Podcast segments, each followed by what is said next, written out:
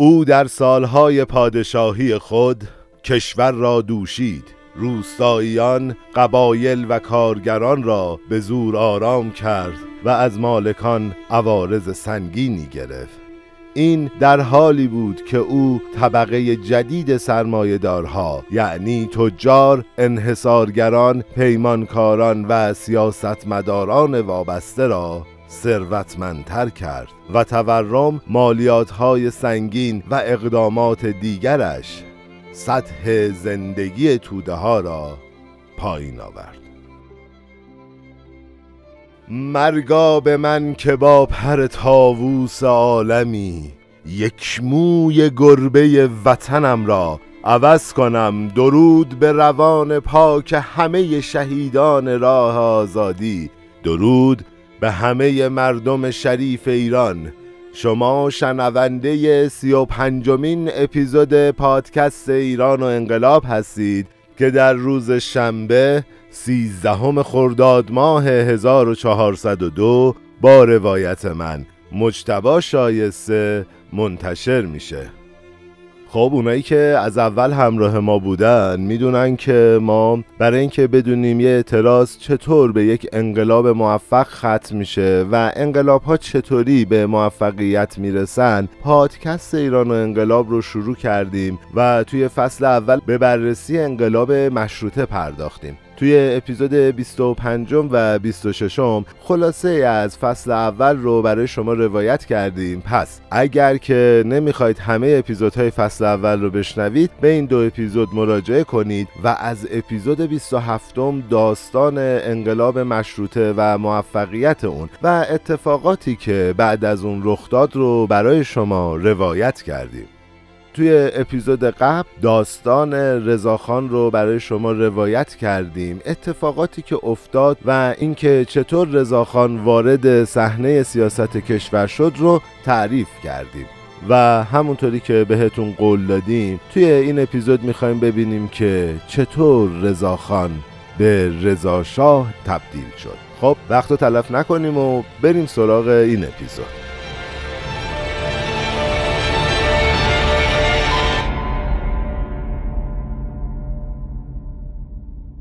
خب یادمونه دیگه توی شروع قسمت قبل اومدیم یه نقل قول مثبت از کتاب رو برای شما توی اول کار آوردیم و توی این قسمت اومدیم یه نقل قول منفی که مطرح شده بود رو برای شروع کار انتخاب کردیم. خب همونطور که میدونیم و من بارها هم گفتم، قرار تاریخ رو بدون هیچ جهتگیری عنوان کنیم و در نهایت خب تصمیم گیری با مخاطب دیگه، یعنی اینکه شما عزیزان هم روایت مثبت رو میشنوید هم روایت منفی رو میشنوید و این شمایید که باید قضاوت کنید. اما میدونید دیگه ما هیچ وقت برداشت ها و تحلیلایی که خودمون داشتیم رو به صورت متن نیاوردیم و همه جا گفتیم که این قسمت مثلا تحلیل خودمونه. خب حالا با این نگاهی که به دست آوردیم بریم ببینیم ماجرای رضاشاه شدن رضاخان میرپنج و احزابی که به رضاشاه کمک کردند تا به این تاج پادشاهی برسه رو روایت کنیم.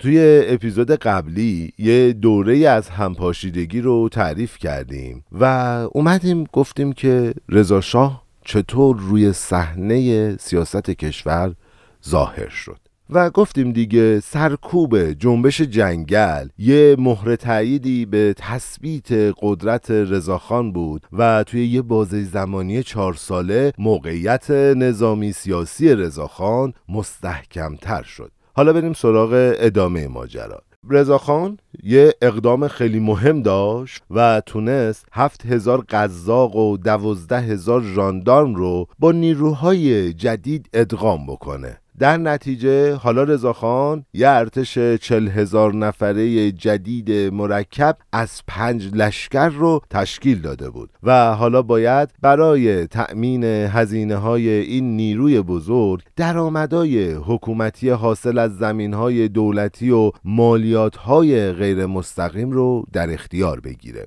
خب اصلا قرار بود رضاخان با این ارتش چیکار کنه؟ اون با این ارتش اومد یه رشته عملیات موفقیت آمیز و علیه قبایل و طوایف شورشی انجام داد. توی سال 1301 علیه کردهای آذربایجان غربی، شاهسوانهای آذربایجان شرقی و کهگولیهای فارس. توی سال 1302 علیه کردهای سنجابی کرمانشاه. توی سال 1303 علیه بلوچهای جنوب شرقی و لرهای جنوب غربی و در نهایت توی سال 1304 علیه ترکمنهای مازندران، کردهای خراسان و اعراب طرفدار شیخ خزعل یه عملیات‌هایی رو انجام میده و اونها رو سرکوب میکنه. رضاخان توی همون زمان تو جریان جابجایی‌های پی در پی کابینه یه نقش خیلی فعالی رو داشت تا اینکه توی آبان 1302 به نخست وزیری رسید. بچا یادمونه دیگه، گفتیم توی یه دوره 4 ساله رضاخان تبدیل میشه به رضاشاه. الان داریم اون 4 ساله رو روایت میکنیم. کتاب میگه توی اوایل سال 1304 رضاخان انقدر قدرتمند شده بود که تونست لقب فرماندهی کل قوا رو از مجلس بگیره و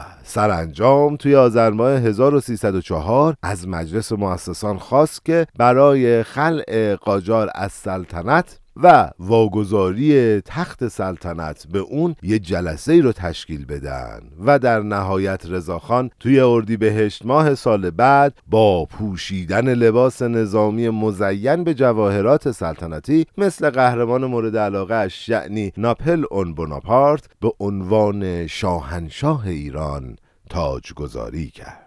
آبراهامیان تعریف میکنه که اگرچه سرچشمه قدرت رضاخان اساساً ارتش بود، اما اون بدون پشتیبانی چشمگیر مردمی نمیتونست به صورت صلح آمیز و قانونی روی تخت سلطنت بشینه. بچه من یه گریزی بزنم، توی اپیزود قبلی من یه موردی رو در رابطه با مباحث استراتژی مطرح کردم، دقیقاً همونه. اگه یادتون باشه مقبولیت پیاده‌سازی یک استراتژی تو سازمان‌ها رو توی آخر اپیزود قبل گفتم. دوباره کتاب داره به همون اشاره میکنه. ببینیم، شاید رضاخان بدون حمایت مردم میتونست کودتای نظامی دیگه انجام بده، اما نمیتونست سلطنت رو به صورت قانونی تغییر بده. اون شاید با یه ارتش 40,000 نفره نهایتاً پایتخت رو تصرف میکرد، اما نمیتونست کل کشور رو به سلطه خودش در بیاره. پس ما از همه مثالهایی که ذکر شد میتونیم متوجه بشیم که تا مردم شاه جدید رو به رسمیت نمیشناختن، اون نمیتونست به مردم پادشاهی کنه. در نتیجه به سلطنت رسیدن رضاخان صرفاً از طریق خشونت و نیروی نظامی و ترور و دسیسه های نظامی انجام نشد، بلکه به واسطه یه ائتلاف آشکار با گروه های مختلف توی داخل و خارج مجلس 4م و 5م به ثمر رسید. حالا بریم ببینیم که اصلا این گروه ها دقیقاً چیا بودن و یک کم بیشتر این گروه ها رو بشناسیم. خب فقط بدونیم دیگه 4 تا حزب سیاسی این گروه ها رو تشکیل میدادن. محافظه کاران حزب اصلاح طلبان حزب تجدد، رادیکال های حزب سوسیالیست و انقلابیون فرقه کمونیست. اما حزب اصلاح طلب اونا وارثان حزب اعتدالیون سابق بودن و رهبرشون هم از برنامه محافظه کارانه مشابه اعتدالیون پشتیبانی میکرد. گروه های مهمی مثل روحانیون برجسته، تجار ثروتمند و اشراف زمیندار عضو این حزب به حساب می اومدن و سید حسن مدرس، واعظ جسوری که به عنوان یکی از رهبران این دسته بود، همیشه تأکید می کرد که نمی توان عقاید مذهبی را از تصمیمات سیاسی جدا کرد. و البته افراد دیگه‌ای مثل شاهزاده فیروز فرما، توی 2-3 تا اپیزود قبل زیاد ازش صحبت کردیم، که بعد از عزل سید زیا مستقیما از تبعید به مجلس جدید اومده بود. احمد قوام السلطنه، برادر کوچکتر وسوق الدوله و زمیندار بزرگ گیلان و کسی که به عنوان جوانی تحصیل کرده توی دربار مظفرالدین شاه با خواسته های مشروطه خواهان توی سال 1905 موافق بود و اعلامیه پذیرفته شدن مشروطه توسط مظفرالدین شاه رو به خط زیبای اون نوشته شده بود و آدمای دیگه‌ای مثل مرتضی قلیخان بیات، سهام السلطان، سید احمد بهبهانی فرزند آیت الله بهبهانی معروف که ما در رابطه با آیت الله بهبهانی توی دوران مشروطه زیاد صحبت کردیم، و سید مهدی فاطمی السلطنه و علی کازرونی صدر الاسلام از افراد مطرح و سرشناس این حزب به حساب می اومدن. بچه‌ها خیلی اسما زیاد شد، یه لحظه ببینیم که منظور این پاراگراف چی بود. ما اومدیم گفتیم سردستشون یه واعظ جسور به نام سید حسن مدرس بود، اعتقادم داشت که عقاید مذهبی رو نمیتونیم از تصمیمات سیاسی جدا کنیم. حواسمون باشه، بریم سراغ ادامه پادکست. کتاب میگه این محافظه‌کارا اکثریت مجلس چهارم رو تشکیل داده بودند و جالب اینه که موفقیت این گروه نتیجه همون قانون انتخاباتی بود که اصلاح طلبان توی دوران پرهرج و مرج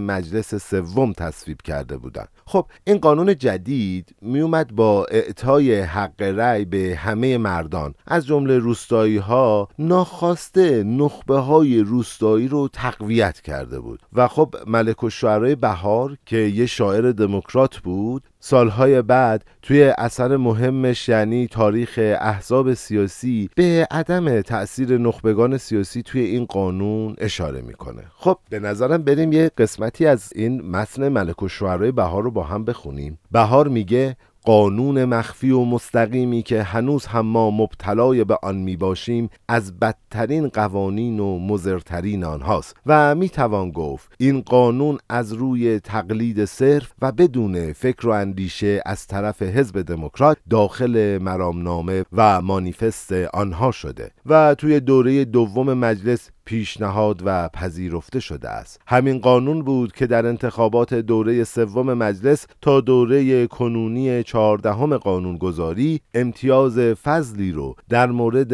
انتخاب کننده و انتخاب شونده از میان برد و اختیار انتخاب رو همه جا چه در مرکز و چه در ولایات از دست آزادی خواهان و احزاب اهل فضل گرفته و به دست ملاکان یا دلالان روستایی و عوامان بی فضیلت سپرده که در مقابل پول یا زور یا توصیه یک ارباب با نفوذ زودتر از صاحبان سواد و تربیت شدگان تسلیم می شوند. این قانون بود که نگذاشت در ادوار قانونگذاری جوانان و رجال صاحب فضیلت وارد مجلس چهارم شوند و عنان کار را در دست رجال کهنه و هواداران دولت یا پول دهندگان و توانگران داد و همچنین نگذاشت مردانی که به درد مشروطه میخورند برای ما زیادتر از اینها تربیت شوند. خب من توی پرانتز بگم این پاراگراف برای کتاب تاریخ احزاب سیاسی ایران جلد اول صفحه 306 اگه علاقه‌مند هستید یا اطلاعات بیشتری میخواید در این رابطه داشته باشید به این کتاب مراجعه کنید. کتاب جذابیه. یه موسیقی گوش کنیم ببینیم اصلا توی این پاراگراف ملکالشعرای بهار چی میخواست بگه.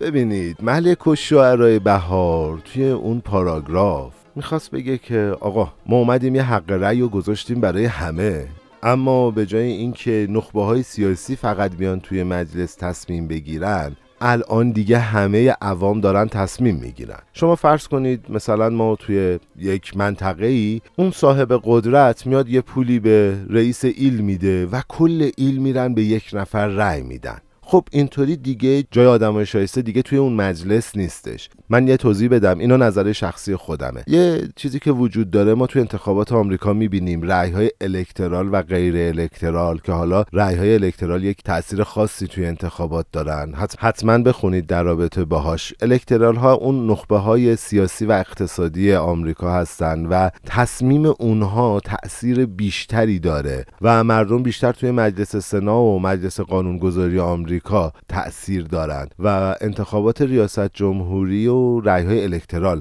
مشخص میکنه. اون هم فسادای خودشو داره، اون هم داستانای خودشو داره، ولی ما الان دو تا نگاه داریم دیگه. حق رأی یکسان برای همه که ملکالشعرای بهار اینجا داره به شکل حالا مستقیمی میکوبدش، میگه که به جای اینکه نخبه‌های سیاسی بیان روی کار، الان همه آدم‌ها میان روی کار. این آدم‌ها هم اگر پول بخوان پول میگیرن، رأی میدن یا یک قانونی رو تصویب میکنن. اگر پول نخوان، به خاطر اینکه تحت نفوذ یه اربابن، یه خانه دیگن، حرف اون اربابه رو گوش میکنن، یه قانونی رو تصویب میکنن. یه مدل قانونگذاری و رأیگیری داریم مثل آمریکا، یه عده نخبه سیاسی اقتصادی هن. حالا اینکه اون نخبه سیاسی اقتصادی چی جوری تشکیل میشن و اینها من واردش نمیشم، اون هم باگ‌های خودش رو داره، ولی اونها تأثیرشون روی مثلا ریاست جمهوری، مردم تأثیر بیشترشون روی مجلس ها هستش. خب بریم سراغ ادامه اپیزود. حزب تجدد یه گروهی که با کمک رضاخان توی مجلس پنجم صاحب اکثریت آرا شده بود. این حزب از اصلاح طلبان جوان و تحصیل کرده غرب که قبلا هم پشتیبان دموکرات ها بودن تشکیل می شد و اونا به دلایلی از عنوان دموکرات فاصله می گیرن. حالا اونا چرا نمی خواستن برچسب دموکرات بهشون بخوره؟ کتاب میگه اول اینکه تأثیرات محافظه‌کارانه مذهب بین مردم اونها رو متقاعد کرده بود که اصلاحات رو نه با توسل به توده ها، بلکه باید از طریق اتحاد با نخبه های قدرت و ترجیحاً با یه آدم قدرتمندی مثل رضاخان انجام بدن. دوم این که عنوان دموکرات قبل از اینکه با مفهوم مبارزه علیه اشغال خارجی همراه باشه، حالا به عنوان گروه‌های محلی محافظه‌کار تلقی میشه و دیگه اون ارزش سابق رو نداره. مثلا طی سالهای 1298 تا 1303 توی فارس، قشقایی‌ها، حزب واقعی دموکرات، گروه خمسه، حزب دموکرات حقیقی، تجار شیراز، حزب دموکرات شرقی، زمینداران روستایی، حزب دموکرات غربی و جمعیت بهایی آباده حزب مستقل دموکرات رو تشکیل داده بودن. خب پس یه سری احزاب که دموکراتای شمالی و شرقی و غربی و اینا و یه سری افراد دیگه اومدن یه حزب مستقل دموکرات رو تشکیل میدن. یعنی چی؟ یعنی ببینید چقدر دموکرات مسخره شده بوده که هر کسی هر جایی بلند میشده پرچم دموکرات رو دستش میگرفته، میگفته ما دموکرات شرقی هستیم، ما دموکرات غربی هستیم. پس دیگه کلمه دموکرات اون ارزش قبلی رو نداره دیگه. خب دلیل سوم چیه؟ قرارداد 1919 رو یادمونه دیگه، بین ایران و انگلیس بود و یه سری شورش‌های ایالتی هم توی سال‌های 1298 تا 1300 دموکرات ها رو اومده بود به دو جناح تقسیم کرده بود. یه گروهی طرفدارای تشکیلی بودن که نگران فروپاشی ملی بودن و از دولت مرکزی حمایت می‌کردن. یه گروهی هم ضد تشکیلی‌های مخالف قرارداد بودن که از شورش‌های ایالتی طرفداری کرده بودن و اینجور که مشخص بود ظاهراً دموکرات‌ها صرفاً تبدیل به یه اسم برای گروه‌های مختلف شده بودن و نه تنها ارزش خودشون رو از دست داده بودن، دیگه هیچ وحدتی هم بین این گروهایی که برچسب دموکرات رو خودشون داشتن وجود نداشت. بهار دلایل پیوستن خودش به جناح اول رو هم اینجوری توضیح میده دیگه. یعنی بهار جزو جناحی بوده که از دولت مرکزی حمایت میکرده و نمیخواسته فروپاشی ملی صورت بگیره. با درک این مسئله که عدم تمرکز ایالتی به آسانی منجر به از همگسیختگی ملی میشود، من از دولت مرکزی حتی وسوق الدوله حمایت کردم و از کوچک خان خیابانی و تقی زاده با وجود اینکه شخصا آنها را تحسین می‌کنم انتقاد کردم. به همین دلایل من به حمایت خود به طرفداری از ایجاد دولت مرکزی قدرتمند ادامه داده و بر علیه تشکیل خودمختاری‌های ایالتی هشدارهای لازم رو دادم. بچه‌ها من فکر میکنم اتفاقات خیلی مشابهه، یعنی اینکه یه سری اسمها برچسب‌ها میخوره، مثلا دموکرات شرقی، دموکرات غربی، ما داریم اینا رو میبینیم. فکر میکنم که شنونده ما واقف به شرایط هست و خودش متوجه موضوع میشه و خیلی جالبه که این نگاه بهار رو تیم نویسنده ما تو این اپیزود آوردن که میگه که من موافق این نبودم که فروپاشی ملی صورت بگیره. البته تاریخ هم دیدیم دیگه، دولت مرکزی توسط رضاخان سقوط میکنه و ادامه. خب بریم سراغ بقیه اپیزود. در نتیجه بسیاری از فعالان انقلاب مشروطه که به حزب تجدد پیوسته بودند و افرادی مثل تقی زاده، بهار، مصطفی الممالک، محمد علی فروغی معلم دربار و وزیر سابق عدلیه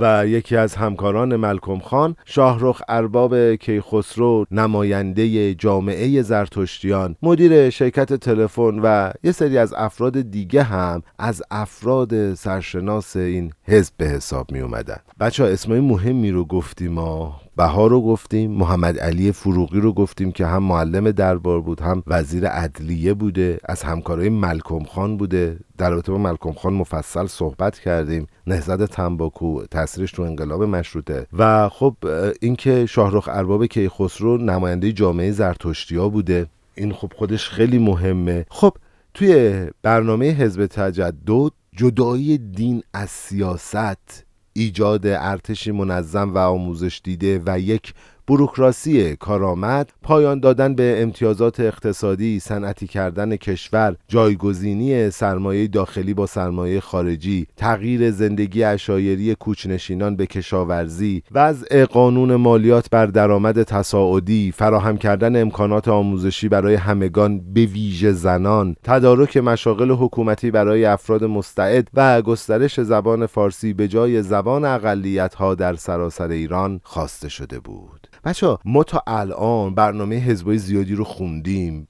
اونایی که پادکست رو با من همراه بودن میدونن چه بیانیه های بلند بالایی. خیلی جالبه، یعنی 90% حرف ها توی بیانیه ها مشترکه، یعنی همه آدم ها آرمان های مشترک دارن. ما همه میدونیم مشکل چیه، 200 سال مشکل واحده و ما هنوز نتونستیم از این مشکل در بیاییم.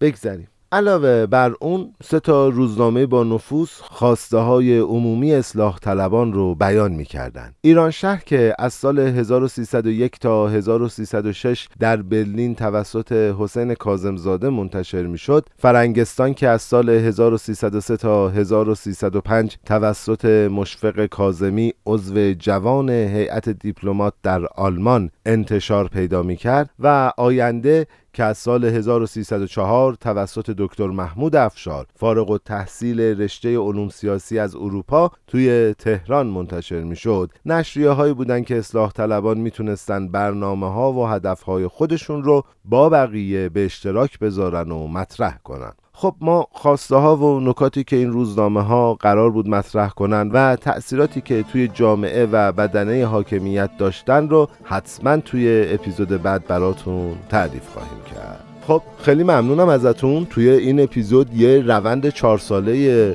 اینکه چه اتفاقاتی افتاد، رضاخان به رضاشاه تبدیل شد رو تعریف کردیم، اومدیم احزاب سیاسی رو براتون معرفی کردیم، گفتیم که رضاخان اومد یه حزبی رو تأسیس کرد، در رابطه با اون حزب صحبت کردیم، افراد شاخص اون حزب رو گفتیم، احزاب اصلاح طلبا رو گفتیم و در رابطه با دموکرات ها هم صحبت کردیم و گفتیم چی شد که کلمه دموکرات توی جامعه ایران بی ارزش شد. من ازتون ممنونم که با ما همراه بودید، سپاس از حمایت هاتون، اینکه ما رو میشنوید، کانال ما توی کست باکس رو به دوستاتون معرفی میکنید، ما رو سابسکرایب میکنید، برامون کامنت میذارید، به ما ایمیل میزنید. اون دوستایی که از طریق صفحه حامی باشه پادکست ایران و انقلاب ما رو حمایت مالی میکنن، ازشون ممنونیم. واقعا عدد مهم نیست، اصلا این ایمیله که میاد ما انرژی میگیریم که شما ما رو شنیدید و ما رو دوست داشتید. اونایی که بهمون ایمیل میزنن و راههای مستقیم حمایت مالی رو میگیرن، از اونها هم ممنونیم. همه کسایی که تأثیر مثبت میذارن تا این پادکست تولید بشه و توسعه پیدا کنه، تا توسط همه مردم شنیده بشه، من از همشون ممنونم.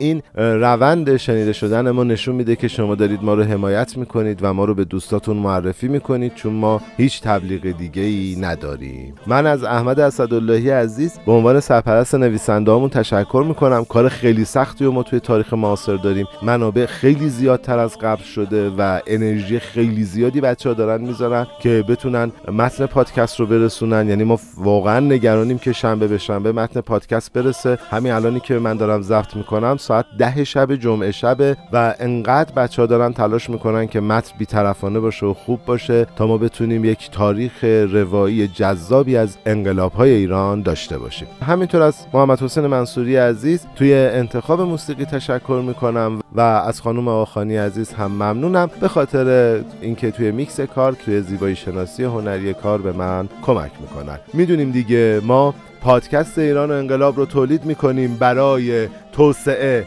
عزت و سربلندی میهنم ایران. هنوز با همه دردم امید درمان است که آخری بود آخر شبان یلدا را.